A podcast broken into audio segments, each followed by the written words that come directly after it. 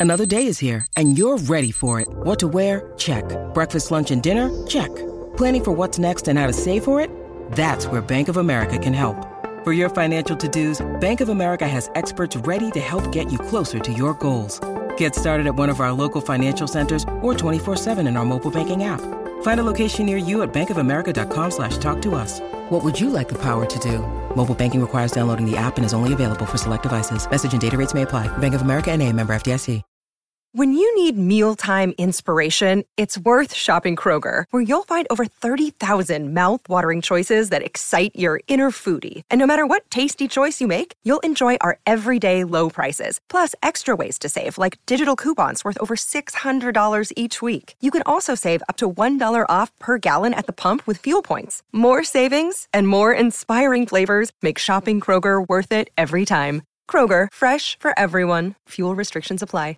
With threats to our nation waiting around every corner, adaptability is more important than ever. When conditions change without notice, quick strategic thinking is crucial. And with obstacles consistently impending, determination is essential in overcoming them. It's this willingness, decisiveness, and resilience that sets Marines apart. With our fighting spirit, we don't just fight battles, we win them. Marines are the constant our nation counts on to fight the unknown. And through adaptable problem solving, we do just that. Learn more at marines.com.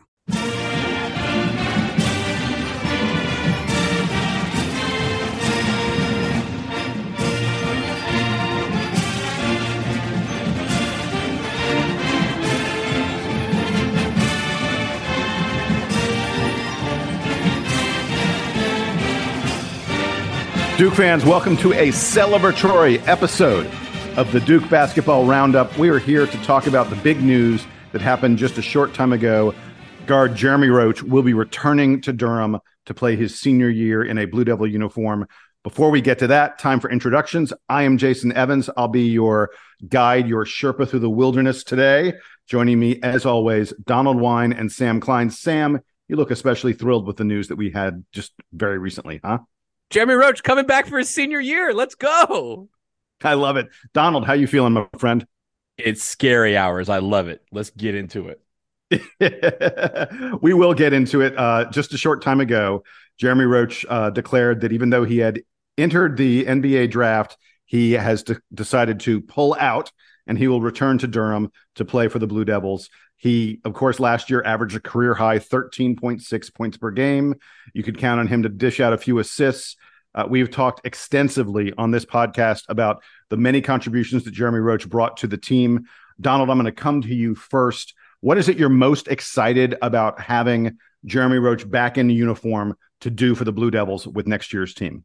So, first of all, Jason, I think we've talked about this in the show before, but I believe he is the first Duke player since Javin DeLaurier to test the NBA draft waters and then actually return to Duke. So, uh, very, very happy, first of all, that he is returning. I think once again, it adds a lot of elements. You, you mentioned the scoring, you mentioned the, the assist, the leadership capabilities. Remember, he was the lone He's captain last year. Returning captain, yeah, returning captain very often.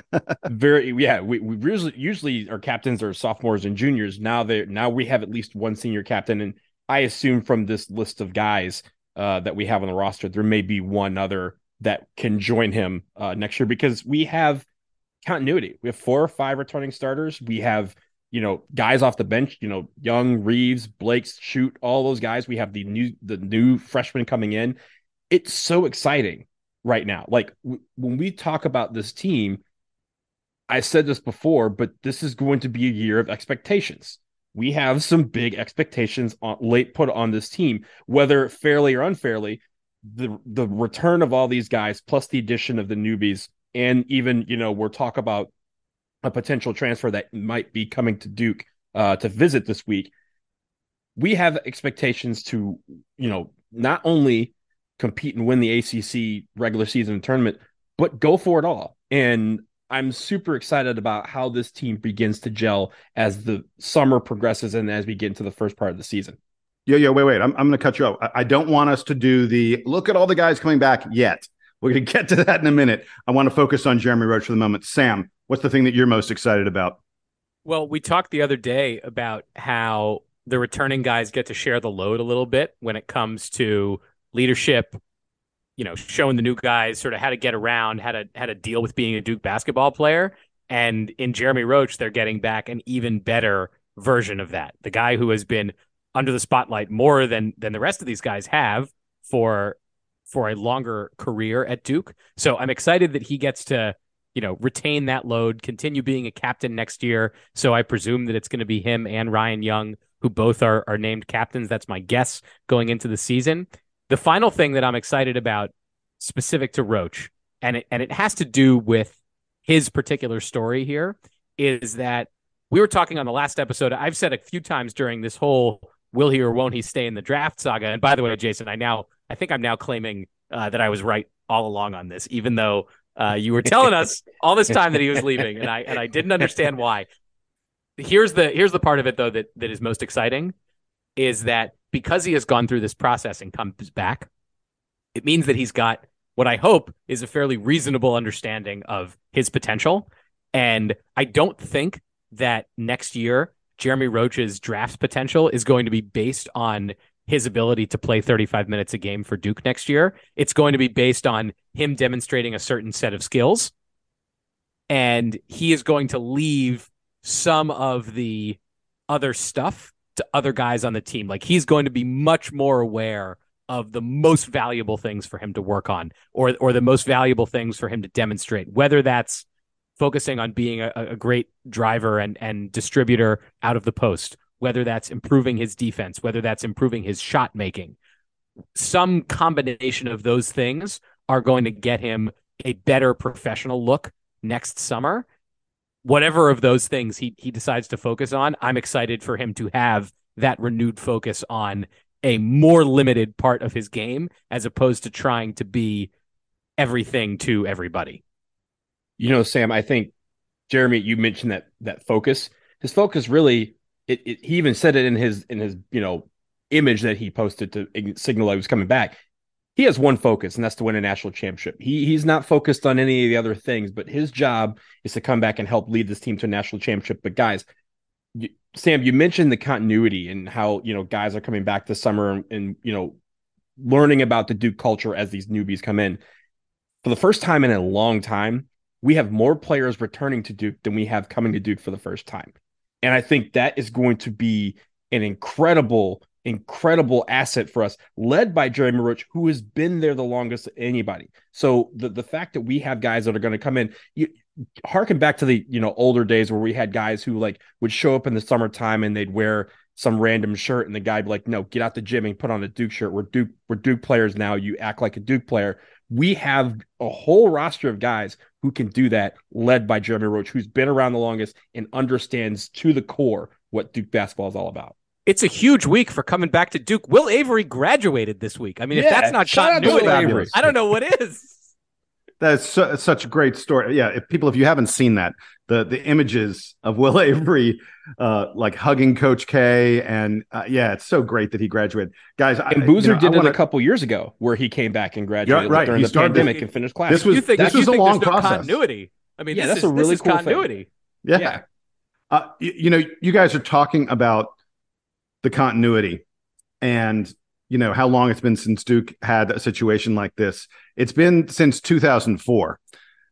2004 is the last time Duke returned four starters from a team.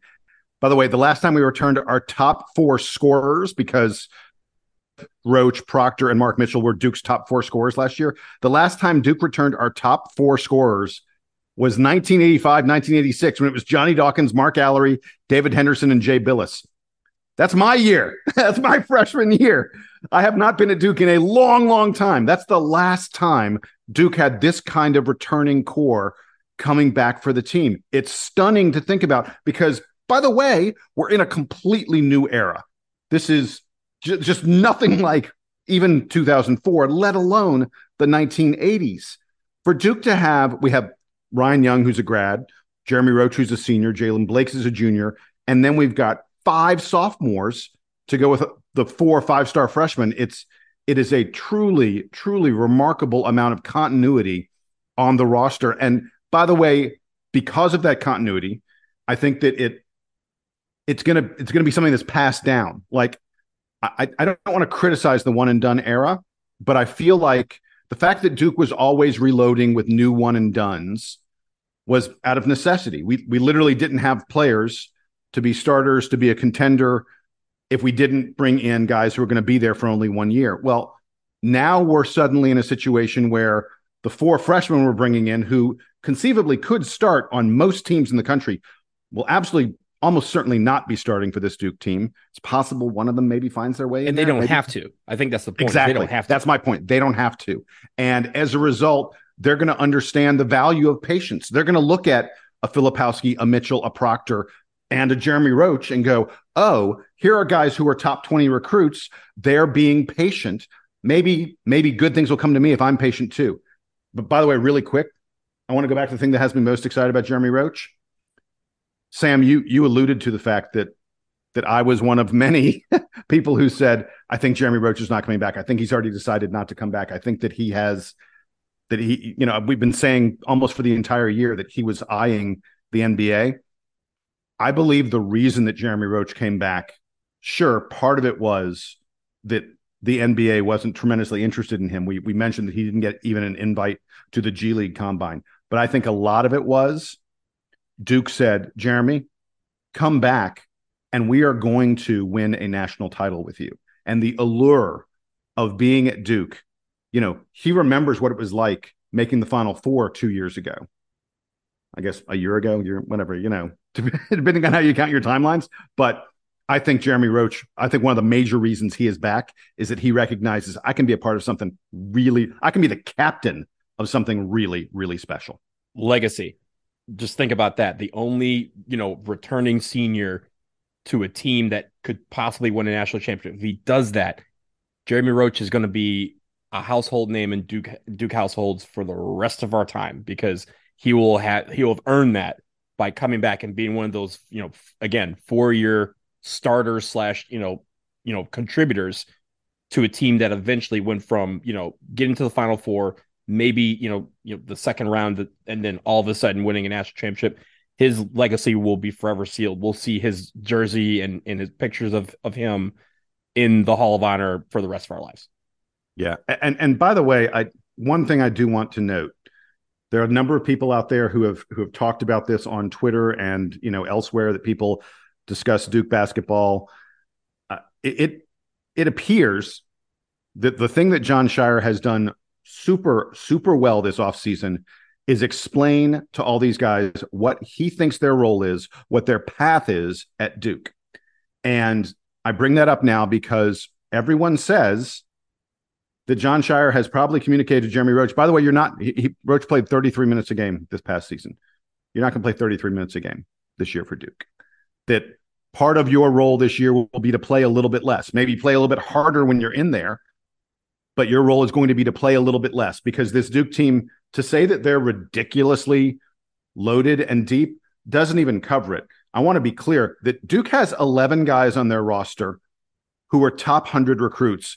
And the 12th guy is a developing 7 1 big man who, you know, when you've got that kind of size, those are guys who, you know, could potentially turn into something really special. We see it happen all the time.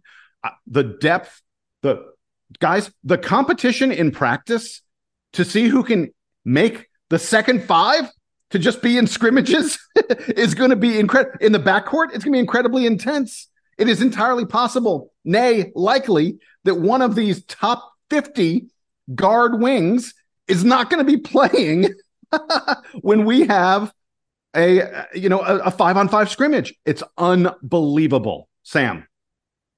We were talking about uh, sort of the legacy that you can build by coming back for a senior year. Uh, I don't know if you guys remember this, but uh, when Jon Scheyer was at Duke, uh, he was on the ACC All Freshman team, but otherwise basically had no regular season honors. He he was a ACC like all tournament team or, or, tournament MVP his junior year, but going into his senior hey, that, year, that's not a bad that's not a bad award, which is not a bad thing, but that's representative of like three games, right? Basically, no relevant tournament success. He'd made the Sweet 16 once, coming back for his senior year, and you know he's now uh forget him being the head coach now. Just as a player, he's a he's he's an important as Donald would say he's a household name for Duke fans because he was the starting point guard on a national championship team as a senior where he did come back and and was all ACC first team and and et cetera. But prior to that, he didn't really have meaningful uh, meaningful honors in the same way that like Jeremy Roach doesn't have this long list of of honors that he has he has accrued as a as an ACC player. Who's to say that he won't come back and, and win a bunch of uh, ACC awards and and take the team back to the Final Four and all of that stuff. So he, you know, he, he is he is in as good of a position as Jon Scheyer was when Jon Scheyer was a senior. And you know what? I bet you if you asked Jon Scheyer honestly, if you made him take the truth pill, would he come back and play on the team that he played on, or would he like to come back and play on the the, the team that Jeremy Roach is going to play on? I'm not sure which one he's picking, uh, because that that team, I I t- you guys know I love uh, the team from Scheyer's senior year. That's my junior year in college. Uh, I I love the 2010 team. I recognize their limitations. Right? They had like three guys that could score, and and they had exactly five guys who could defend, and and they still won a national championship. So you know anything can happen. So I was I was right before this announcement or when this announcement was happening when we were talking about when we were going to meet. Uh, shout out to my homeboy uh, Mark Hecker. We were chatting back and forth about this, and he mentioned, you know, hey, the practices are going to be insane. And I was like, look, it, it, it should almost be like hockey, right? Like we should have multiple units. Like I was like, I don't know who the checking line is going to be, but I was I basically was joking with him saying, look, guys, I hope Jon Scheyer is sitting there like the first unit, like goes out for the first eight minutes of the ball game, and he goes to the second unit, goes, "Yo, guys, they put up 24 points in eight minutes. I mean, you're just gonna let them beat you like that? Like, what are you gonna do? Get in there and find out." And we just have a whole sub of like, five, you know, five guys coming in. I, I, now I digress. I don't think that's going to happen in in in actual reality. But I do think that the practice. Oh, I think it might. Wait, wait. You know, I think it's entirely. No, no, no, no. I don't think it's going to happen with with regularity. We're not going to have hockey like five guys subbing in at a time. I, I think we'll have. It, it, it, doesn't it doesn't work that well in basketball. Ask John Calipari about it.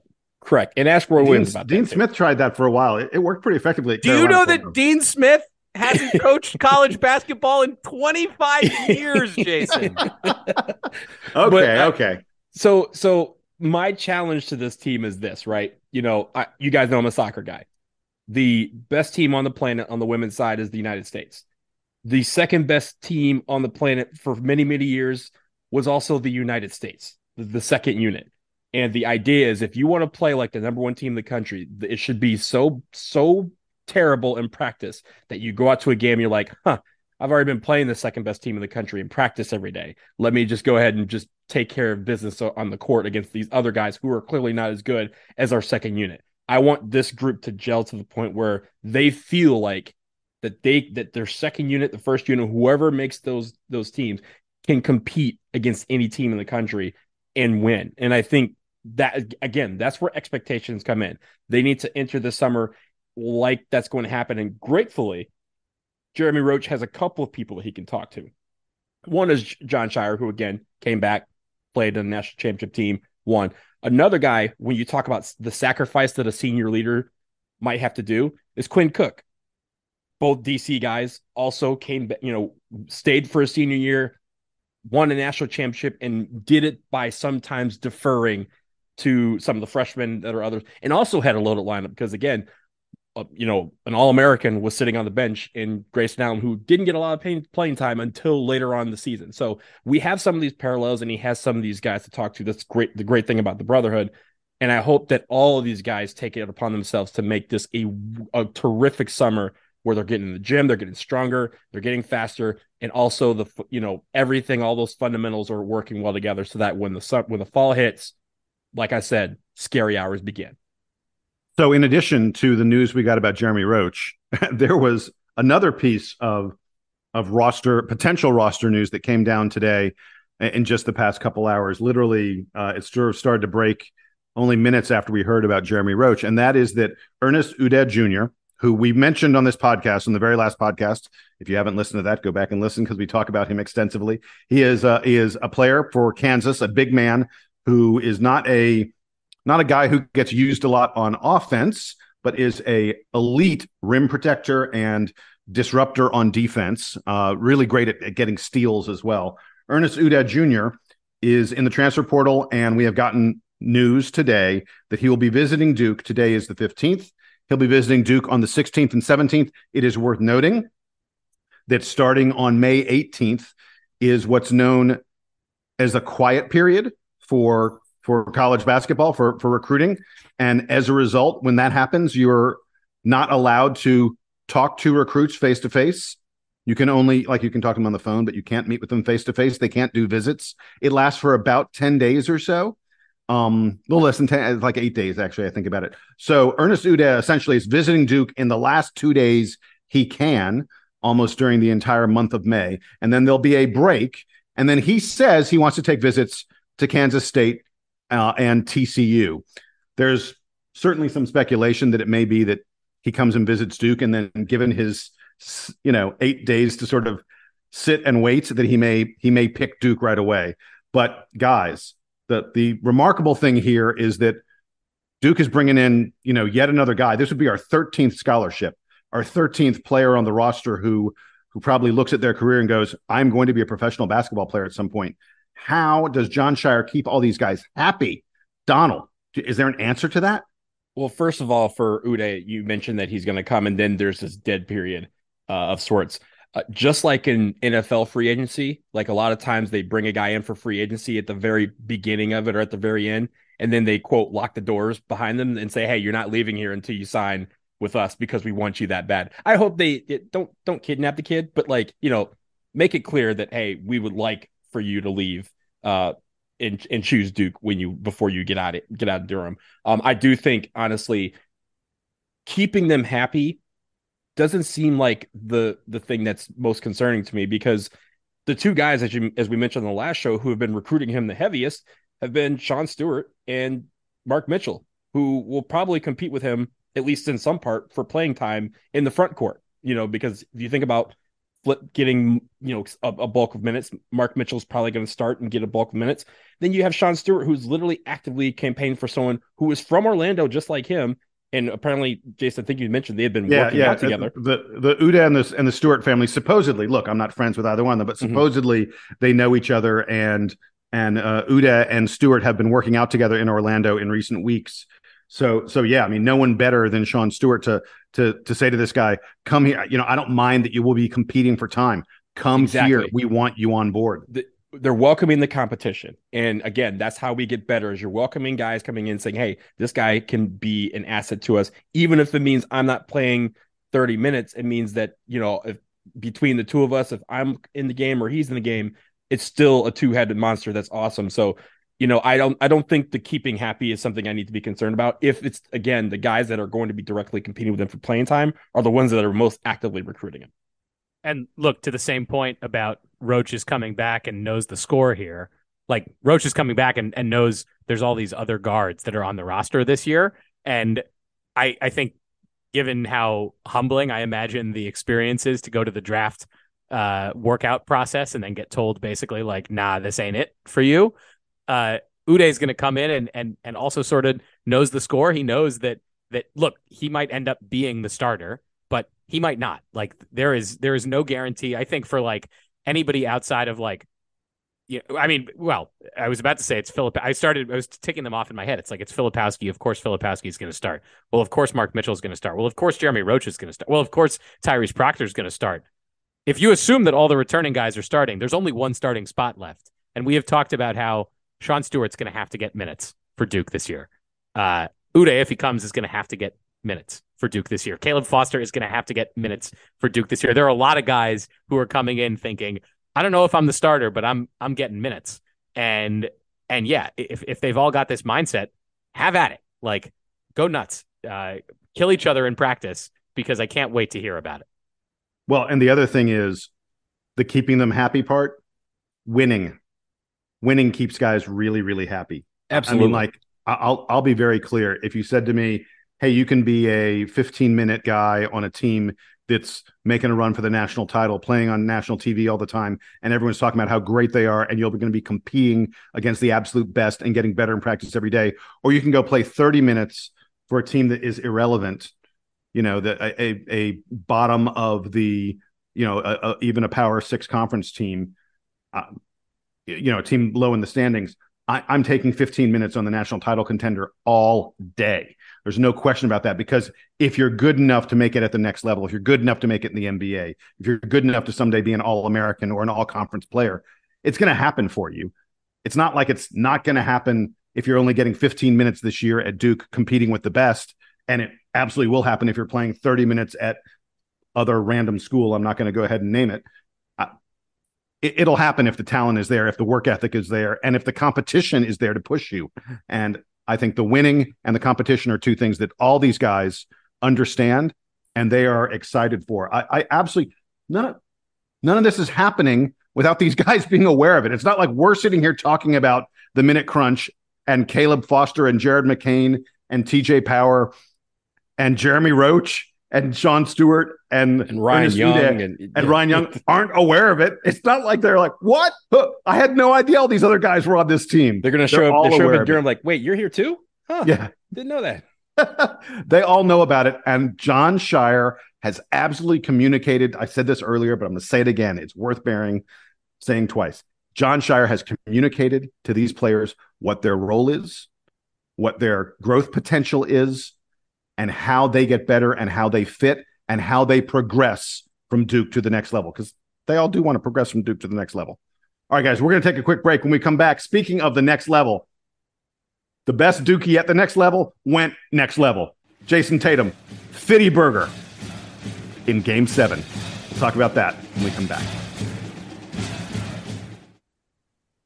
Give you a big Labor Day surprise. Most people think if we all exercise the same and eat the same, we'd all look the same. And let me tell you why that's wrong. Your body is unique and your metabolism is unique. I'm Lacey Green and I'm a super trainer at BODi. That's B O D I.com. And you can't see me, but I don't look like your average personal trainer. I'm curvy and I'm proud of it. So I created a program for beginners only on the BODi app to show people like us how to get incredible results and be our version of happy and healthy. This isn't just workout videos. It's people like you and me. It's community. It's incredible trainers. It's easy to follow nutrition and mindset experts to help you reduce stress and just feel better. And you can get started with my new program called For Beginners Only. Now, here's the big surprise. If you go to body.com right now, that's B O D I.com, not only can you get everything BODi has to offer at 50% off with an annual membership, you'll also get an additional 20% off, but only during Labor Day weekend. Let's do this together. Go to body.com. That's body with an I.com. This episode of the Duke Basketball Roundup is sponsored by BetterHelp. Springtime is the season that's supposed to feel like a new beginning. We have better weather, and it feels like everyone gains a boost of energy. However, for many, leaving winter behind doesn't always mean that their mood lightens up with the extra sunlight. We all carry around stress, and that stress can build as more events get added to your calendar. That's certainly true, Donald. And with the amount of social gatherings increasing with the improving weather and more daylight, there's more pressure to be on when you're interacting with family, friends, coworkers, even strangers, even when stress has you a little bit down. And for some, getting advice from a therapist can help you tackle some of that stress without affecting you or the people you care about. That's what BetterHelp is all about. It's entirely online and it's designed to be therapy that's convenient, flexible, and suited to your schedule. You just fill out a brief questionnaire and get matched with a professional, licensed therapist. And you can switch therapists anytime you want. So if you're thinking of starting therapy, give BetterHelp a try and find your social sweet spot. Visit betterhelp.com slash Duke Roundup today to get 10% off your first month. That's betterhelp, H-E-L-P dot com slash Duke Roundup.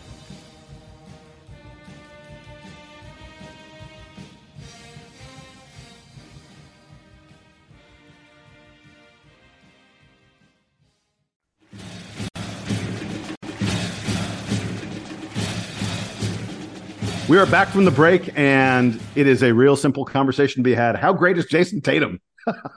Very great. Very great. Very great cool. is the Thanks. answer. Next one.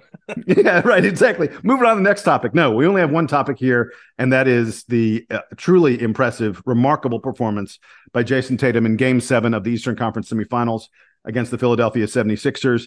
He went for 51. I'll repeat it. He went for 51 in a game seven that's never been done in NBA history before. No one in NBA history has scored that many points in a game seven in the NBA playoffs. Wow. All right, Donald, I'll let you go first. I mean, come on. How, how did Jayson Tatum do this? He he broke the record set by Steph, uh, Steve, uh, by Curry like two weeks ago. Yeah. Well, Yeah. maybe 10 days ago where he scored 50 and he knew it too. Like as soon as he hit that three, he held, held up a big, you know, 50 on his hands and he knew what he was going for. It was almost like he came into the gym knowing that he needed that level of effort and he was going to provide it for uh, the hometown Boston fans. But look, guys, it's been so fun watching him play in the playoffs. It's been so fun to watch him get better during these playoffs. And, you know, on a team that has a bunch of guys that are, you know, wondering what's going to happen to him. You have the, you know, Jaylen Brown is third team all NBA. You, you have all these guys who are wondering what's going to happen in the offseason and how they're going to, you know, keep this team together. And Jayson Tatum's like, let's just go ahead and do it now. Like, it's been so fun to watch him play. I hate the Celtics. I grew up hating the Celtics. I don't like the Celtics, but I love watching him play and I love watching how he makes everyone around him better. Even if he has to take over the game, he's making everyone better.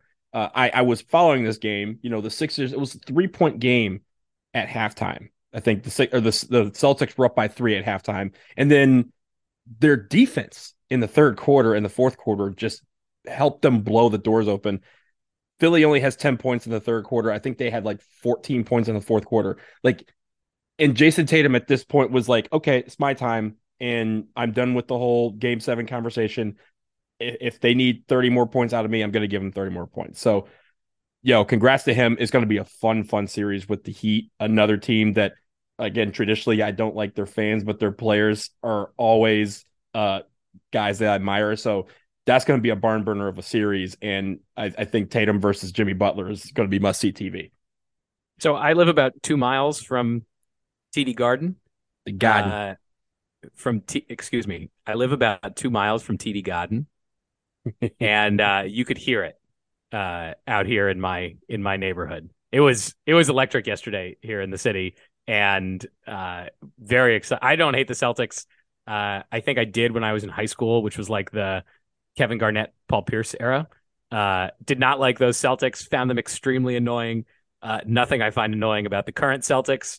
They're awesome, and they're having Jayson Tatum and Jayson Tatum going off at the end of Game Six and in Game Seven yesterday was uh, was great fun. I have been refreshing StubHub to decide if I want to shell out the few hundred bucks it would require for me to go see the Celtics play uh, the Jimmy Butlers in in Game One on Wednesday. I have not pulled the trigger yet. So, any listeners who are based in the Boston area or who happen to have a line on tickets, I would love your Game One tickets. That's that's my that's my plea for that. I don't think Jason. I think send I- Sam to game one. yeah, send send me to game one. I, I deserve it. Uh, Jason was like, "Why don't you just try to get a press pass?" And I was like, "I don't know if I can pull that off." I, that, something tells me that they're not gonna they're not gonna bite on that request, but uh, that would be that would be pretty cool to go to. It seems like I had a, one of my buddies from work was at the game yesterday and was sending us pictures and stuff. It looked like it was it was out of control in there. So uh, yeah, extremely cool. And uh, the other fun part of it is that uh, you guys saw that Duke men's basketball put out some uh, some videos of Jon Scheyer and and Jayson Tatum playing one on one. I sent I sent the two of you uh, the link to it, and my favorite thing about those videos, which is I took a couple of screenshots. Uh, Duke fans who were around for the Jon Scheyer as a player era may remember a phenomenon that uh, fans from other programs, specifically Maryland, really latched onto that they called Scheyer face, which is that Jon Scheyer made some really silly faces when he played basketball. Uh, if you're Hey, mu- intense, not silly. They Yeah. are intense. uh, I would describe them as silly. Uh, uh, my musician friends uh, refer to the same phenomenon as picker face, which is when you're just concentrating really hard, you make weird faces. Jon Scheyer's got some weird, got some weird faces, and uh, there were some moments in that video of him playing Jayson Tatum where uh, he was in peak Scheyer face form. So I really, really enjoyed that. Uh, and It's like riding a yeah, bike. Looking forward Never- to the to the forget the Eastern Conference face. Finals. Jayson Tatum going to lead his team, you know, right back to the finals. Let, let, let's uh, let's hope that's going to happen.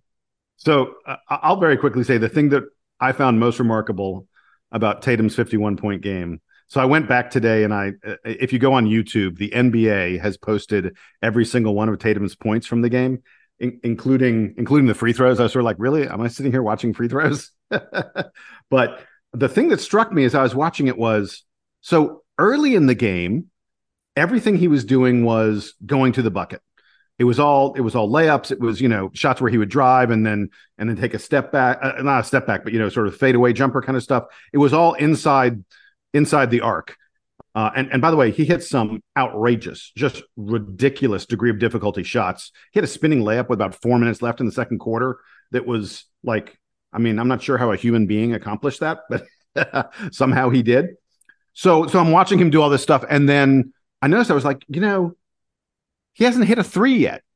And and he doesn't hit his first three in the ball game until 30 seconds left in the first half. And then in the third quarter, he drains like five three pointers. Uh, there just aren't that many guys that can kill you by going to the bucket and then kill you by hitting step back 25 footers. And what he did to Joel Embiid in that third quarter, I mean, I know Joel Embiid won the MVP. He did not look he did not look like it in this ball game because Jayson Tatum basically they would just run a little, you know, little pick and roll thing, little little screen. Joel Embiid would switch on to. It was like, all right, well, do I want to go by him for an easy layup or do I want to shoot a three pointer over him? Whatever I'm doing, it's working, and Joel Embiid has no chance to stop me. Man, that was it. Was just it was fun to that third quarter especially was just fun to watch. I loved it. I, I just love again. I love watching him play. I love his game, and I love that he's taken it to the next level. All right, so really quickly, we got one more item to do, and Donald, you're the one that wanted to bring this up. Go ahead and tell folks about the latest um, realignment and ACC goings on that could be a source of concern for Duke. Yeah, well, keep in mind that this is all speculative. It also, I mean, my best friend Jeff sent this to me like maybe five minutes before we started recording. So we haven't dived fully into this, and I'm sure there'll be more information that comes in the coming days and weeks, whatever. But uh, Brett McMurphy, who is from Action Network, he re- he is reporting that Clemson, FSU, Miami, UNC, NC State, Virginia, and Virginia Tech are quote the magnificent seven ACC schools. What's significant about these schools? Well, these schools have met in the past several months with their lawyers and, and other people examining the ACC grant of rights deal to determine just how unbreakable that is. Keep in mind, as I'm sure all of you out there know, the ACC deal of grant of rights runs through 2036, and it's been kind of a source of contention amongst ACC schools as the realignment occurs all over the United States and all these different conferences. That has been something that's kind of hindered ACC schools from being a part of that. And it seems like at least yeah, yeah, yeah. Wait, wait. Schools, you say hindered. I say held the ACC together because well, that's what it's uh, doing. Yeah. It is it is definitely holding the conference together. I think from the school's perspective, these schools who have been entertaining the notion of leaving the ACC, this grant right de- grant rights deal has kind of precluded them from even considering it. It seems like at least seven schools are trying to figure out how to break that grant of rights deal or how how much money they need to throw at it to make it go away. This is a cause for concern because if you mention look at the teams that listen to the teams I just mentioned, none of them were Duke um, at least from this report. Now, there's some people in the replies saying that Duke might be involved in some fashion, but it feels like at least, you know, if there's seven teams that are actively talking about how to break this rights deal, then the ACC needs to consider the fact that they may need to be having some more of these discussions as a whole conference in the next couple of weeks. I think they're actually meeting this week, this weekend, uh, in their like annual, like, you know, AD retreat that they do on Amelia Island. So I'm sure this will come up, but uh, definitely something to keep in, you know, just keep in the back of our minds because I don't think anything is coming quick and fast, but I do think, you know, some some movement is clearly being made to try and rid the ACC of this grant of rights deal and what that means for the conference and for Duke is going to be something that we just have to sit here and watch. So here's my feeling about all this stuff either you're going to be able to break the grant of rights or you're not. If you're not able to break the grant of rights, you're not going anywhere because there's no way any of these schools is giving away at this point, what 2036. So you're giving away 12 years of television rights of the, all their television revenues for for any home game for the next 12 years would go to the ACC. There's no way these schools are going to leave at this point under, you know, if the grant of rights cannot be broken. So if it can't be broken, we have nothing to talk about. If it can be broken, they're going to figure out how to how to break it, and someone is going to leave because, frankly, the money that it, the SEC and the Big Ten is pulling in these days is something that the ACC cannot compete with under our current. And even if we tried to renegotiate that contract, we still can't compete with it. I'm I'm hoping and I expect because the grant of rights hasn't been broken yet, that it's pretty ironclad. It was written by lawyers, and I think those lawyers who wrote it knew what they were doing. They knew the purpose of what they were doing. So I think that it's probably at least five years, maybe more like seven or eight years before someone goes, okay, I reached the point where even if I have to pay a big exit fee, I'm willing to break the grant of rights. During that time, Duke fans, pay attention to what Mike Elko accomplishes. Because what we have to hope for is that in the next several years, I don't know whether it's three, five, seven, for when the ACC does eventually break apart, and I think I think it will happen. We should hope that Mike Elko gets the Duke program to the point where our football is competitive enough that the big conferences want Duke basketball and Duke football because right now they don't. What uh, two things, two quick things. One, I'm a lawyer, Jason. Lawyers may make contracts, they can also break them. So it, I wouldn't say that anything's unbreakable because you know if anyone can figure out a way, it's it's some of these lawyers. But secondly, this is on us as as fans to up the quotient of what Duke football is as far as a, a, a commodity we need to start watching more Duke football games every week. Every time the team is on TV, ACC network, ESPN plus, put it on your television screen. You may not think is getting counted, but they are seeing who was, you know, especially on ESPN plus, they're seeing who's logged in to what games. And if you have the Duke game on, watch the Duke games. One because they're fun to watch, and we we the three of us support the team, and you should out there too. But also because the more people that watch the TV, the more people they go and they go, oh well, Duke might actually be a player in these in these discussions, and we want Duke to be not just a player in this. They we want them to be at the head of the table when it comes to these conversations. Guys, I have really bad news about Duke's TV ratings over the next three, five, or seven years. They're not going to put the program in the top half of the ACC when it comes to like who's potentially going to get realigned into into new conferences.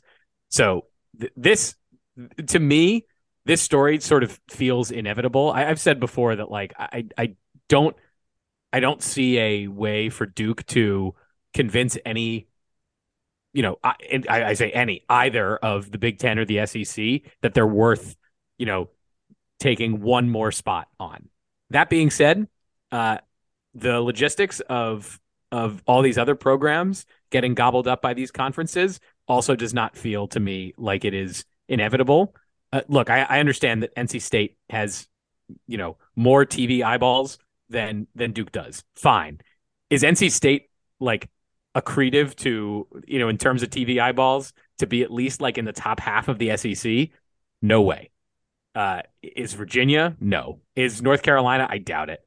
Uh, maybe Virginia Tech. Maybe, maybe Carolina. Carolina maybe, does have a, but, Maybe Carolina is. Maybe like Clemson probably is, given you know, given how good they've oh, been. Oh, Clemson is last for sure. 10, 12 yeah. years. Uh, but as I've said before, Clemson's very lucky this is all happening now and not 15 years ago, right? Uh, mm-hmm. Virginia, not like I'm. I'm. I'm not convinced that when all of this is said and done, that that these conferences actually want these programs around. Uh, I I would not be surprised if there are leadership in the in the Big Ten that are like playing Rutgers every other year and going, man, why are we playing Rutgers every other year? Like, what is even the point of having this program here? They don't make sense anymore the way that the TV money is is doled out. And if we took a Virginia or we took a NC State or whoever, like that's not happening again either.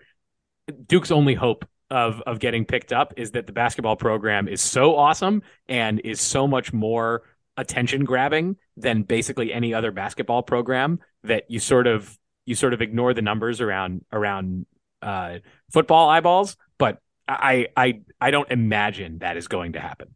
Well, Sam, that's exactly what I was going to say. I was going to, you know, my counteract, my counter argument to you is the football program, the Duke football program, doesn't have to get ratings like they are one of the top, you know, five or six teams in the ACC. If they are just, if they can get close to the middle, then the plus of basketball. And by the way, look at the numbers.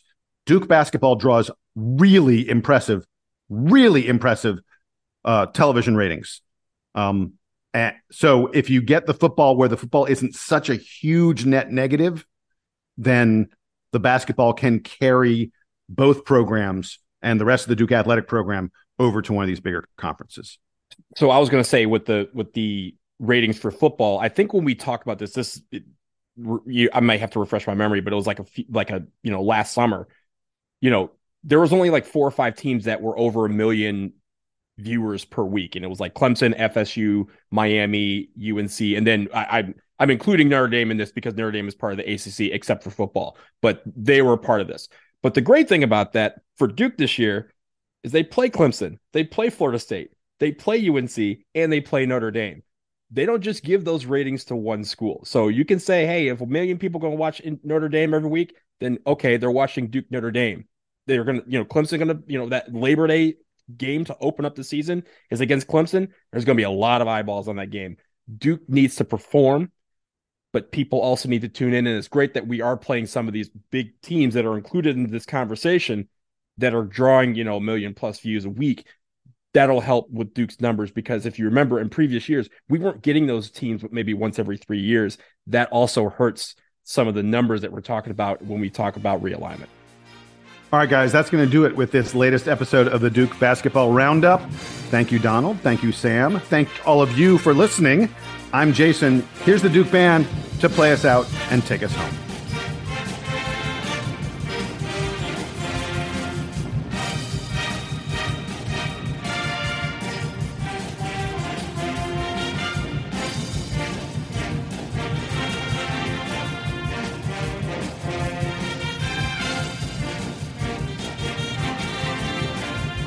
I, I have a busy evening. I'm going to see Fast X tonight. Yes. Screen, advanced screening. I, am not excited for this. I'm Jason, sorry, You're I'm not just- excited for the new Fast? No.